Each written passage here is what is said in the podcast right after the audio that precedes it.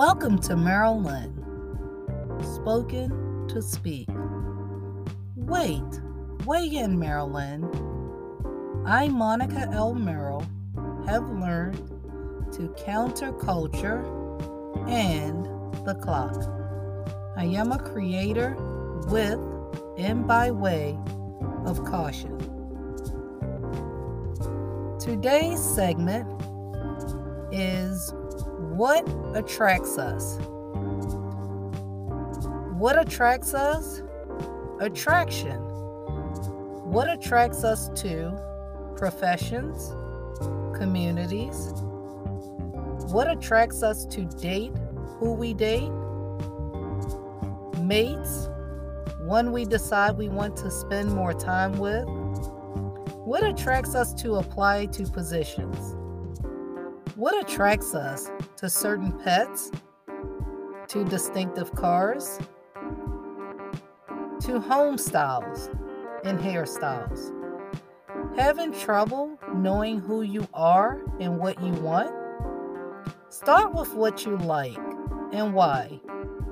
What you like and why will give you information as to who you are and what it is it is about you that attract others, as well as what it is about others that attracts you.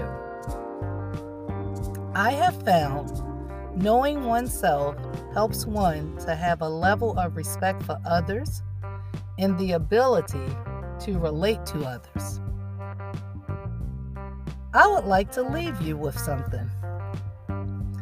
Something that we can all embrace as the moon illuminates the sky of darkness with a shield of stars, softly gazing back at all of us, and a shelter of constellations highlighting the night, we are still capturing the caption Building up to the building.